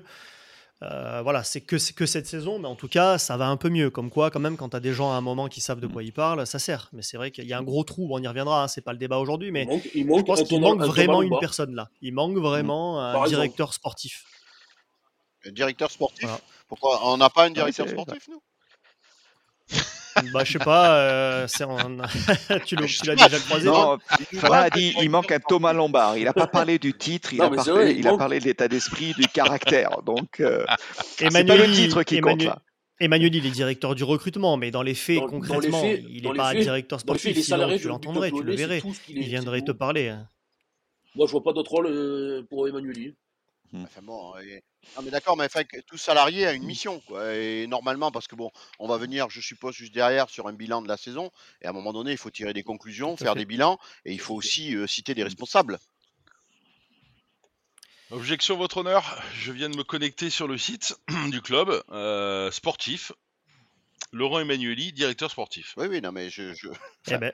Ouais, c'est ce qui m'avait semblé, mais Alors moi, alors moi, je me suis connecté sur Twitter là euh, et euh, le club est en train de se faire euh, laminer, donc c'est triste, c'est triste parce que je trouve que sportivement et d'ailleurs ça va, je vais lancer le débat juste après. Je trouve que sportivement, Pierre Mignoni a réussi quelque chose euh, de- d'assez fort avec Azema au niveau des joueurs. Ils ont réussi à rassembler un vestiaire qui était quand même fracturé. Les joueurs qui, qui étaient franchement en mode je m'en foutiste en début de saison, il a réussi à les remettre tous sur un projet commun. Et derrière ça, on a malheureusement tellement de couacs que ça vient à nouveau recréer des fractures avec les supporters. Mais vous savez quoi? Je lance le débat. Les débats de la rade. Oh Et alors Ah, Alors ne plus, non Qu'est-ce qu'on fait À moi, il me prend le cœur. À toi, il te fait rire. À toi, il te fait rire, alors. Écoutez, monsieur Brun, si on ne peut pas tricher entre amis, c'est pas la peine de jouer aux cartes. alors. Ouais, surtout que c'était bien trouvé ce que tu as dit. Non, mais là, ça, le caractère, il a un caractère impossible. Alors messieurs, le débat, bah, c'est, on, on va revenir plus en détail dans les semaines qui viennent. On fera des bilans plus précis, mais là, ce serait, c'est déjà un, un premier débat à chaud comme ça. Quel est le sentiment qui domine aujourd'hui dans ce qu'on pourrait appeler le jour d'après? Est-ce que vous êtes finalement plutôt satisfait? D'être qualifié en Champions Cup, de vous dire ça y est, on, on revient enfin dans la cour des grands, d'avoir gagné cette Challenge Cup, ou est-ce qu'au final cette élimination, cette place du con comme on dit de septième, c'est ça qui l'emporte? Allez Fana, je vais te lancer d'abord là-dessus parce que je sais qu'on en a déjà discuté ce matin. Alors moi, globalement, évidemment, pour moi, ce- cette saison, elle est en demi-teinte, puisqu'il y a, l'échec du top 6 une nouvelle fois qui est, qui est présent dans toutes les têtes. Et donc ça, euh, on n'en démordra pas, et donc ça reste un échec quoi qu'il arrive. Ensuite, euh, au niveau de l'échec, il y a le recrutement qui est quand même en question, même si les joueurs se sont donnés à 100%. Je pense qu'il y a des joueurs qui n'avaient pas leur place au RCT. Je ne vais pas les citer parce que c'est pas, c'est pas le, moment de le faire. Il y a des déclarations du président qui passent pas non plus, notamment sur Mayol qui est vétuste et on, et on en passe, les meilleurs. Mais malgré tout, c'est vrai que j'arrive à voir quand même un petit peu de positif dans cette saison, puisque même si pour certains, et là je, je vise clairement Eric, euh, la Coupe Wish, euh, ça fait 8 ans que, qu'on n'avait rien gagné, donc pour moi c'est important quand même. J'ai l'impression qu'on retrouve un semblant d'équipe et de cohésion, et quand je vois les derniers matchs, même d'envie sur le terrain, et même pour moi une équipe qui a, même euh, affiche un certain niveau. Voilà, je pense qu'après, le recrutement va être décisif pour l'année prochaine, mais j'y vois quand même du positif dans le sens où je me dis, voilà, il y a, par rapport aux autres années en tout cas, il y a un progrès en termes de jeu, de, d'effectifs, de, de qualité. Et aussi de structure, puisque je pense que Mignoni, pour moi, enfin, je, je maintiens qu'il est l'homme de la situation. Et aussi, je vois aussi le fait qu'on a enfin des jeunes qui sont en train d'éclore à un niveau assez important, et je pense que c'est important. Donc voilà, moi je vois plus de positif que vous. Attends, on n'a rien dit. Ça n'empêche pas dit que ça reste quand même négatif dans plein d'aspects. oui, parce que je sais très bien ce que tu vas dire, Eric. Euh, Non, mais c'est c'est- une saison qui est frustrante parce que je pense que euh, la fin de saison, on a, on, a vu du très bon en termes d'équipe et, le regret, c'est putain, si on avait joué toute la saison comme ça. Parce qu'en réalité, le top 6, on on le loupe pour 2-3 points. Et je regardais là, en préparant l'émission que euh, cette année, on a fait 5 points de bonus.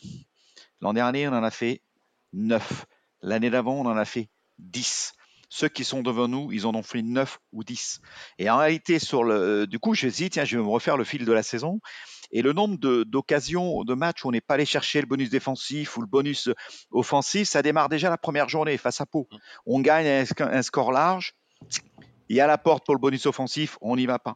La quatrième journée, on revient de Perpignan, zéro point. La cinquième journée face à Pau, on a trois essais à la mi-temps. On a le bonus offensif, on prend un essai casquette euh, lors de la deuxième mi-temps et on se bat pas pour aller rechercher le bonus offensif. C'est Pau. Neuvième journée à Bordeaux. Bon, on revient avec un point quand même. On point avec un point de. Attends, attends, François, rassure-moi, tu nous fais pas toute la saison quand même. Non, je te fais, je te fais toutes les. Non, mais je te fais tous les points manqués. C'est énorme sur la Non, saison. mais, globalement, saison, globalement, globalement. Et, globalement, ça, c'est le principal regret. C'est ce qui fait que la saison est ratée. Alors, c'est génial, on va jouer la H-Cup, mais il faut recruter pour la H-Cup. Donc, la, Coupe d'Europe, c'est bien. On l'avait pas, on l'a. Eric va dire, bon, les Toulousains, ils l'ont jamais eu, mais parce qu'ils l'ont jamais joué. C'est vrai. Mais en attendant, on l'a et on la met dans le, dans le trophée, dans la, dans l'armoire à trophée. Et c'est top. Et, et quand on voit l'émotion des joueurs, ça leur fait, a fait plaisir. Après, on est qualifié à la H-Cup, c'est très bien. Mais le reste de la saison, bordel, cinquième année, on va faire les phases finales du canapé à regarder les autres équipes. Et franchement, cette année, il y avait de quoi faire, quoi. Et, et le bilan comptable, il est pas bon par rapport aux années précédentes. je- enfin, Et le bilan comptable, il est pas euh, bon. Je vois que vous me cherchez là, vous m'avez cité quelques fois, donc il va falloir que je réponde. moi, je fais encore, je fais encore, Allez, non, je Eric, vais faut encore me faire des amis, mais pour moi, la saison, elle est encore, c'est encore un échec. Et, et ce qui me gêne, et je vais Ouais. élargir la focale, ce qui me gêne, c'est de, dire encore. C'est-à-dire que rater une saison, euh, tous les clubs, ça arrive à tous les clubs, etc. Je rappelle que c'est la cinquième saison ratée d'affilée. Et c'est le, le cinquième bilan que l'on tire de la même manière, plus ou moins. Alors je sais, et il a raison, Fana va me dire, sauf que là, on a retrouvé un groupe qui est plus dynamique.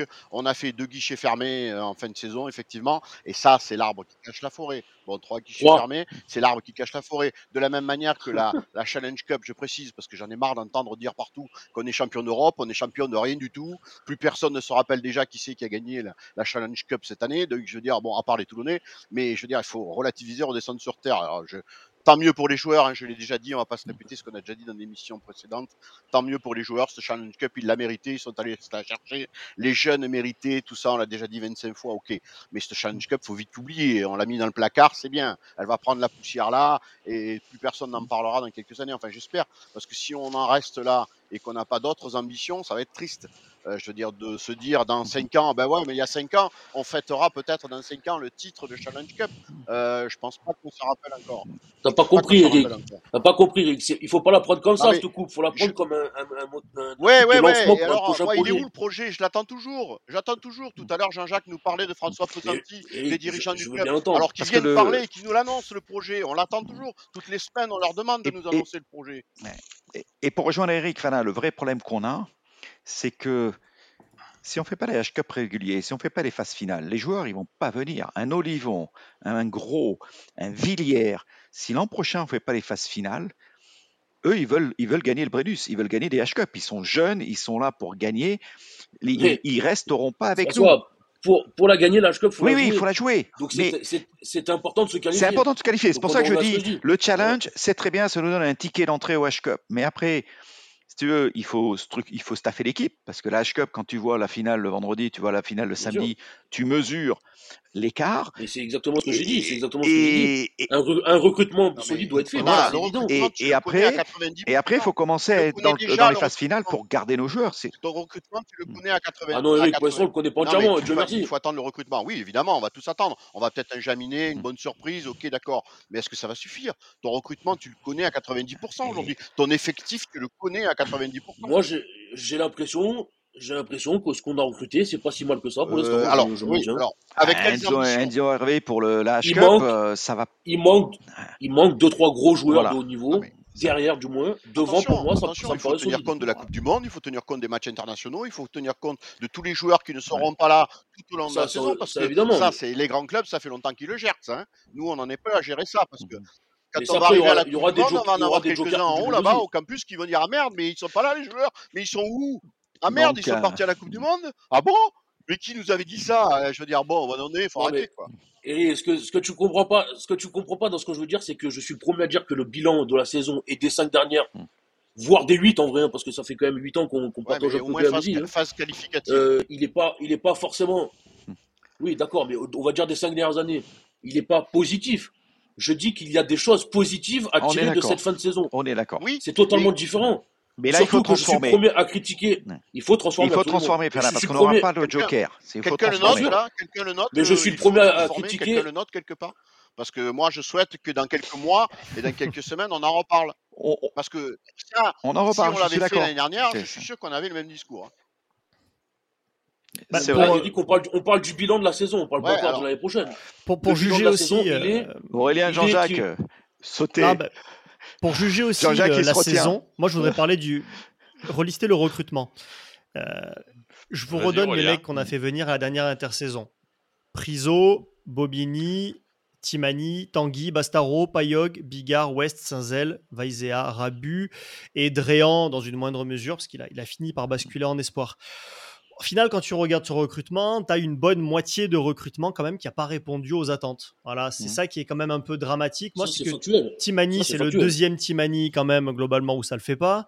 On est allé chercher ce mec-là, bon ça le faisait pas. Bastaro, je l'adore, c'est, c'est un- ça a été un de mes joueurs favoris de ces dix dernières années. Mais sportivement, honnêtement, pour moi ça, ça reste moyen. Euh, West, il a fait quelques bons matchs en fin de saison, mais je trouve que ça reste moyen. Saint-Zel, pour moi, c'est mauvais. Euh, Rabu, bah, il a été blessé toute la saison, on l'a pas vu. Priso, je trouve qu'il est bon depuis deux mois, mais avant ça, il n'était pas au niveau. Donc, qui, qui pour moi a vraiment été bon? Tanguy, pareil. Donc, Bobigny, pour moi, réussite, même si beaucoup blessé. Bigard, mais j'avais aucun doute là-dessus. Et Vaizea, c'est pareil. Vaizea, ça fait trois mois qu'il est bon, mais avant ça, putain, les premiers mois, on le reconnaissait pas, quoi. On se demandait si c'était euh, Jean-Claude Vaizea qu'on avait recruté. Donc, c'est là où il y a un problème quand même pour moi, c'est que je trouve qu'on est trop, ce que tu disais tout à l'heure, Fana, on est trop en panic buy, quoi. C'est-à-dire qu'on prend des mecs comme ça en se disant, ah ouais, tiens, on prend lui parce qu'on a une opportunité, tu vois, on a une ouverture là, on a un, tiens, ah ben tiens, il nous, faut- on prend Dan Bigard, on prend Bastaro parce qu'il est chez personne, et puis Timani, tiens, à 35 ans, de toute façon, c'est bon, ça fera, ça fera remplissage. On et on est voit pas là. plus loin que le bout de notre on nez. en est Là où là. La Rochelle et Pourquoi tu vas- Toulouse, Pourquoi tu vas recruter ils- à Brive On en est ils ont toujours là. trois coups On d'avance. en est toujours là, dans l'improviste. Moi, je suis pas d'accord avec toi, Eric. Je Je suis sais, pas d'accord je- avec toi, Eric. On recrute un Youyut et Tolofoa, quand même, qui sont euh, des. Parce que, contrairement à ce que disent beaucoup, Tolofoa, c'est quand même un mec majeur de Toulouse. Il a été blessé toute l'année, mais c'est un mec qui jouait quasiment tout le temps. Youyut, c'est un grand espoir du rugby français. Tout ça, c'est préparé depuis des mois. Après, évidemment, Hervé, je suis d'accord avec toi que c'est, euh, pour moi, c'est un panic buy, mais parce qu'il n'y a personne sur le marché. Et pour moi, il y a la nouvelle rumeur qui est sortie, c'est Abadi. Abadi, pour moi, c'est un recrutement qui est top. C'est un mec qui est le meilleur contrôleur du championnat en touche, qui est euh, un des meilleurs plaqueurs du championnat, qui est titulaire depuis des mois et des mois à Brive. Enfin, c'est pas parce que Brive descend qu'il n'y a, y a pas de quoi aller chercher à Brive. C'est pas vrai, c'est un faux D'accord, argument. mais je veux dire que normalement, on n'aurait- pas dû attendre que Brive descende pour aller chercher notre recrutement. Oui, oui. D'accord, ouais, ça, je veux bien c'est dans ce l'entendre. sens que je le dis. C'est du recrutement Exactement. d'opportunité. C'est comme de l'achat. Et oui, comme mais de l'achat après, c'est ça. Tu sais, quand tu arrives à ta caisse, tu prends ta barre de Mars. Tu prends C'est ta ça. barre de Mars, mais tu n'avais pas prévu. c'est les tu l'avais bonbons. pas prévu, enfin, Aurélien, tu, Aurélien, Ça, c'est- ça, c'est Aurélien, les achats su- que Eric, Ouais. il aime bien. Les achats d'impulsion. Aurélien, tu l'as très bien dit, il y a un recrutement cette année, pour, enfin, de cette année-là euh, actuelle- actuellement, qui a été foiré dans beaucoup de secteurs. Maintenant, c'est maintenant qu'on va voir pour suivre l'année prochaine si des choses ont changé était gentil, il a pris le recrutement de cette année, mais il aurait pu remonter sur les cinq dernières Oui, années. bien sûr. Parce que si on fait, Bien si sûr, on les fait cinq le dernières bilan années, de oui. recrutement des cinq dernières années, on va rire. Hein. Mais Bon, totalement, allez, je suis après, après, on va essayer. Quand on nous a fait l'annonce que Pierre Mignoni venait, je pense que l'ensemble d'entre nous se disait Putain, c'est bien. Moi, je vais lui donner sa chance d'une saison complète sur laquelle il fait son propre staff. Euh, il construit son staff, il choisit ses joueurs. Là, euh, on n'aura pas d'excuses parce que les joueurs, c'est lui qui les décide, c'est lui qui les prend. Et, et là, je te rejoins, Fana, Fana c'est Yuyut et Tolofua. Ça fait longtemps qu'on n'avait pas recruté des jeunes si tôt dans la saison. Euh, après, à voir parce que, encore une fois, ce qui est important, c'est de retrouver les phases finales du DAP 14. Ce qui est important, c'est d'attirer des joueurs qui se disent si je vais à Toulon, je peux gagner le Bénus. Si je vais à Toulon, j'aurai peut-être une chance d'aller très loin en H-Cup. Et aujourd'hui, il n'y a pas cette visibilité-là. Bah, On n'a pas, on n'a pas la capacité à avoir une, une vision, parce que c'est ce que je disais tout à l'heure, il manque un directeur sportif, et Emmanueli, en tout cas, s'il est directeur sportif, il va falloir qu'il vienne un jour s'expliquer quand même devant la presse sur son travail, ce qu'il fait, quels sont les joueurs qu'il a fait venir, qui étaient des, des, des super espoirs là en post-formation, et qu'il a permis d'éclore au RCT, moi je voudrais qu'on m'explique, mais La Rochelle, Toulouse, je pense qu'ils savent déjà globalement quelle sera leur équipe dans 3 ou 4 ans. Ils viennent juste l'améliorer par petites touches. Ils ont une vision. Ils font venir des mecs qui ont 18, 19, 20 ans. Ils savent que ces mecs-là, dans 2-3 ans, ils vont être prêts. Voilà. Ils construisent leur équipe. Nous, en fait, Et on se est dans une espèce d'urgence en permanence qu'on essaye comme ça de faire des coups des mecs de 35 ans, des mecs qui jouent plus. Ouais, on est devenu un petit club. Non, ils sont, ils se sont trompés aussi, mais ils ont une structure qui leur permet d'absorber euh, l'erreur. C'est-à-dire que, après, tu peux te tromper, mais si tu as une structure large avec plutôt du positif, l'erreur, elle, elle, elle passe à la marche. tu Le problème. François, c'est qu'il se trompe quasiment jamais. Je Ouais, prends l'exemple de, euh, Willis, Willis à Toulouse, que personne, enfin, à part les vrais connaisseurs du rugby, ne connaissait pas. C'est devenu un, un élément majeur de Toulouse. Et tu après, fais ça, si tu fais un pari comme ça sur un joueur, il y a une chance sur deux que ça foire. Il est là le problème. Donc voilà, et, quand je vois des clubs comme La Rochelle, je me dis il y a de l'espoir. Parce que La Rochelle, c'est un budget qui est plus petit que le nôtre, c'est une structure que pareil, ils n'ont pas, de, pas des tonnes d'internationaux, ils, ont ils ont construit un groupe. Ils ont construit un groupe. Euh, Toulouse, on ne fera jamais ce ce qu'ils peuvent faire parce qu'ils recrutent à tout va. Tous les jeunes qui veulent être internationaux, ils vont à Toulouse. Par contre, La Rochelle, c'est certainement un modèle qui doit servir d'exemple. Le Toulon, notre Toulon qu'on a connu, c'est c'est plus possible. On avait une équipe, une équipe de stars. ça, je dis de stars, on avait évident, la il meilleure équipe pas, du monde avec des stars à dans tous les niveaux. Mais, mais La Rochelle, mais La Rochelle, c'est le modèle de La Rochelle. Je pense que c'est faisable et ça serait intéressant d'avoir un jour un débat sur qu'est-ce qu'ils font de manière différente parce que ils, ils, ils ont une structure qui est proche, ils ont un budget qui est proche, euh, ils ils, ont un- ils ont mis plus de 10 ans, hein. au moins Ouais, 10 je- ans, voire plus. hein. ils ont, mais Ouais. ils ont mis du temps, et ils ont construit, mais c'est euh, la construction est Oui. importante. Mais la compétence aussi. Oui, j'adore Ogara. Mais Mais après, oui, non, mais- les gars, à un moment, on se, on se comporte un peu comme des enfants gâtés. Ah oui. Euh, on a, on a mangé, euh, on s'est gavé. Mm. Euh, là, malheureusement, effectivement, après, hein, une fois que tu as croqué le Brennus et la coupe, effectivement, tu as toujours envie de la, de, de la remanger hein, et de la, de la regoûter. Euh, après, quand tu joues, bah, c'est vrai que l'histoire, elle retient toujours le nom du vainqueur. Euh, parfois du second ou du, ou du perdant malheureux, si c'est Poulidor ou nos copains les bâtards d'Auvergne. Mais mm, c'est toujours le vainqueur qu'on retient. Donc aujourd'hui, c'est vrai qu'il y a un gap. euh, Toulouse-La Rochelle, je l'ai dit tout à l'heure, euh, même si on est peut-être supérieur à l'arrivée, non, puisqu'on n'est pas qualifié. Peut-être supérieur d'autres équipes, mais on est loin de La Rochelle ou de, la- Ah, de. Toulouse. Euh, bon, voilà. Maintenant, il faut pas oublier non plus que là, c'est la rubrique vieux con. Euh, pendant des dizaines d'années, on a quand même été euh, sevré de, de phase finale. hein. Euh, après l'épisode euh, des finales euh, 71 avec les, les départs à, à Nice, euh, t'as plus de, de phase Mm. finale tu es jusqu'au obligé de mettre le parallèle 80. avec le budget Donc, quand même. Et voilà. obligé de mettre le parallèle avec le budget. Non, Eric, je suis d'ac- je suis d'accord avec toi. Maintenant, j'ai envie d'être euh, d'être un petit peu optimiste et de dire que bon bah c'est une énième. Je suis d'accord avec toi. Hein, c'est une énième phase de, de construction ou de reconstruction. Euh, maintenant, l'intégration des jeunes cette année, elle est plutôt prometteuse. Euh, moi, j'ai envie de suivre Fana hein, euh, sur le sur le fait que Merci Jean-Jacques. ouais, je t'en prie. tu, tu me feras un virement, je t'enverrai le RIB euh, Avec par, plaisir. par message privé. Hein. Voilà, il, il faut que voilà, il faut qu'on se serve de de cette saison de la frustration parce que moi, je suis très frustré moi. Alors que les autres saisons, on était déçus et pas frustrés, on le savait à l'avance. Voilà, euh, là, moi, je suis très frustré. Euh, Ah, même si la, Cha- la Challenge Cup, elle a, elle a garni l'armoire au trophée, qu'elle nous aide au niveau du compte bancaire, que ça nous qualifie pour la pour la Champions Cup. Moi, le compte, il n'y est pas. Euh, Mais non, moi, je suis un regarde, vieux euh, con, hein. On- on- le, le parfum des phases finales du championnat, pour moi, il y a que ça de vrai. Et- Euh, Il y a même Basta, on en parlait tout à l'heure de Basta. Il l'a dit dans, dans Var Mais Matin, même Sazel l'a euh, où il dit que pour lui, c'est le Brennus de, le Brennus de 2014, c'est son, c'est son plus beau souvenir. Et, et avant le match de Castres, moi j'avais en tête avant le match de Castres où ils sont allés, ils envoyaient la grosse équipe et, et potentiellement s'ils gagnaient, je, je voyais un quart de finale à domicile. Donc ce, déjà, Ouais. tu étais dans le mode, t'étais dans tous le mode, t'étais dans le mode, euh, et ça, et ça c'est ce dont on a besoin, c'est pouvoir envisager de se dire à un match, putain là, les phases finales, Ah, clairement, arrivent. ça change tout. Et Ça aurait tout changé. Et après ça c'est. ouais. Mais je pense qu'on s'habitue à la médiocrité. C'est ça le problème. C'est ça qui est triste Non, en ouais, fait. c'est- que Et tu après, peux. Après, Eh oui, regarde, pourquoi Bayonne Bayonne, ils sont contents, je pense, de leur saison. Ils terminent quoi, huitième? Ils sont bah, les mecs, ils sont promus, ils vont jouer la H-Cup. Et Enfin, c'est ça, mais c'est ça, c'est pour ça que c'est Et exceptionnel. Ils ont Mais fait une belle saison. quand t'es tout long, aussi doivent être que as Ils le troisième budget du hein. championnat, voilà, mais quand tu as le troisième budget du championnat, que tu as Cheslin Colby, que tu as des, des- les joueurs que tu as, tu as Ah, probablement, t'as probablement la meilleure première ligne et la meilleure mêlée du top 14. Je veux dire, et tu as quand même quasiment une des meilleures lignes de trois quarts du, championnat. Je veux dire, t'as- pour moi, tu as les trois meilleurs ailiers quasiment. Je suis pas certain que tu aies beaucoup d'ailiers meilleurs que Colby, Villiers et Vainicolo. Tu as quand même un effectif quand il est là, tu as Charles Olivon, enfin je veux dire, c'est tu as, Baptiste Serin. C'est là où moi je suis déçu, c'est là où moi j'ai les boules, c'est que tu avais l'effectif, normalement, je suis d'accord sur ce que tu disais en début d'émission, pour être le troisième, la troisième équipe du championnat. Totalement. Et malgré ça, et malgré ça, tu n'y arrives pas parce que tu manques de profondeur, parce que tu n'as pas, su t'as pas su compter tes gifs. C'est là où j'ai les boules en plus, tu vois. C'est que... Mais c'est c'est ce que je dis, c'est frustrant. Ouais. Ton bilan, il est parfait, Aurélien. C'est ça.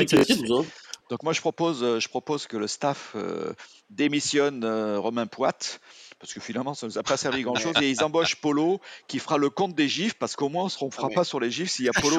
François, tu soulèves un point là qui m'intéresse aussi, c'est que bon, là, on est en train de faire nous un bilan, mais quel bilan va être fait par le club? Moi, ça, ça m'intéresse aussi d'avoir leur avis sur euh, comment ils voient le bilan, quelles conclusions ils en tirent, euh, les responsabilités de chacun. Enfin, je sais pas, toutes ces choses-là, à, à aucun moment on y a accès. Est-ce qu'on est juste bon là pour payer, nous, c'est tout? Ça, c'est vrai qu'il manque de, transparence du club là-dessus. Bah, c'est c'est clair que plutôt que, plutôt que faire des, des Twitch là, qui sont des trucs un peu biaisés, où on fait croire aux supporters qui- qu'ils ont la, la possibilité de parler en direct au coach, plutôt que de euh, passer leur temps à regarder tous les commentaires sur le blog, sur Twitter, et puis ensuite d'être euh, énervé contre les supporters, et vous avez beaucoup plus simple que ça à faire, les gars. Vous faites une, euh, une conférence de presse là sur RCT Play, et vous nous parlez de l'avenir. Voilà. Vous nous expliquez comment l'argent de Bernard Lemaitre, qui est si généreux, va être investi dans les trois prochaines années. Expliquez-nous, qui sont ces mecs qui arrivent de Massy? C'est quoi le programme? C'est quoi le double projet?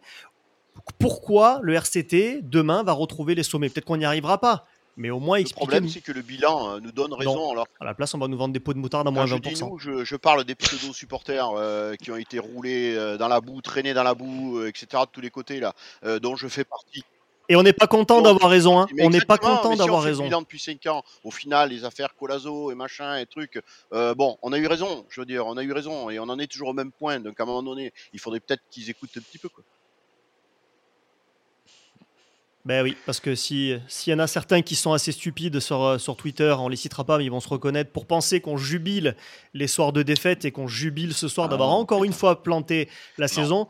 Les gars, vous vous, vous plantez complètement, hein, parce que nous là, quand euh, la saison se termine, on, on met pas un petit tweet en disant cool les gars, maintenant c'est l'été, on va pouvoir aller à la plage. Non. Non, non, nous, 24 heures après, on a encore les boules parce que le RCT, c'est dans notre sang, que c'est important pour nous, qu'on vit toute la saison rouge et noir, et que là, on termine la saison hyper déçu, hyper frustré parce que bah, les phases finales, ça sera à la télé. Et Encore comme une fois. disait Jean-Jacques, comme Mais- Jean-Jacques, il mais n'y a, rien de les mieux que les phases finales? Il y a encore- rien de mieux que les phases finales. Mais oui, Mais on sera encore là en, septembre à la reprise. Évidemment. Effectivement. on sera encore là. Parce que et parce puis- qu'on aura on, on va on va passer une mauvaise semaine puis on va se dire mais ça va reprendre. Alors effectivement il y a- il y a- il- le bilan il est pas bon. Euh, mais il y a quand même beaucoup de choses qui pourraient laisser, et Eric, je sais qu'on en rediscutera très tôt en septembre, mais euh, il y, a des choses différentes qui sont arrivées cette année qu'on n'avait pas l'an dernier. D'accord. Donc Ouais, ça, bon, Mais ah, je le mais souhaite. bon, hein. Je on verra bien. On verra je bien. paye On le café, je parler. paye le café, je paye le café au Port Saint-Louis. Comme, euh, comme disait Aurélien, Et pour- euh, effectivement, je passe pour le, le, le, le- de service, mais je serai le premier à assumer euh, d'avoir tort et je Bah, serai très heureux d'avoir tort. Bah Mais oui. on aimerait avoir tort. On aimerait Mais avoir évidemment. tort. On aimerait avoir évidemment. tort, c'est vrai. Si on, en a- si on en avait rien à foutre, on serait à la plage, nous aussi. Euh, et écoutez, pour terminer, je voudrais aussi dire que euh, même si la saison se termine, les causeries de la rade vont continuer. Alors peut-être sur un rythme un peu plus cool, parce qu'on va tous profiter quand même de, de l'été. Euh, mais on va profiter quand même de faire de l'été pour avoir des émissions de fond, de traiter des sujets de fond qu'on n'a pas forcément eu le temps de traiter cette saison, parce qu'au final, l'actualité a été super riche. Donc on, reviendra avec des bilans particuliers sur le recrutement, vraiment détaillé dès qu'il sera annoncé. On va revenir en détail aussi sur les performances des, des minots, du centre de formation. On va vous parler un peu de Web 3.0 parce que ça fait un moment qu'on l'a dans les cartons celui-là et, euh, et que ça nous frustre un peu de ne pas pouvoir vous en parler. Euh, et puis bien sûr, on aura l'occasion aussi de vous parler de tout ce qui se passe un petit peu en coulisses au club. Et puis il y a la Coupe du Il Monde. y a tellement de choses à dire. Et puis à la Coupe du Monde, on aura, Ah, il la Coupe du on aura quelques représentants. on Donc on va pas s'ennuyer cet été. Très bien, bah écoutez, François, Fana, Eric, Jean-Jacques, merci. Merci, Merci à tous d'avoir tenu jusqu'au bout, 1h25. Et puis on vous donne rendez-vous très bientôt. Ciao, ciao.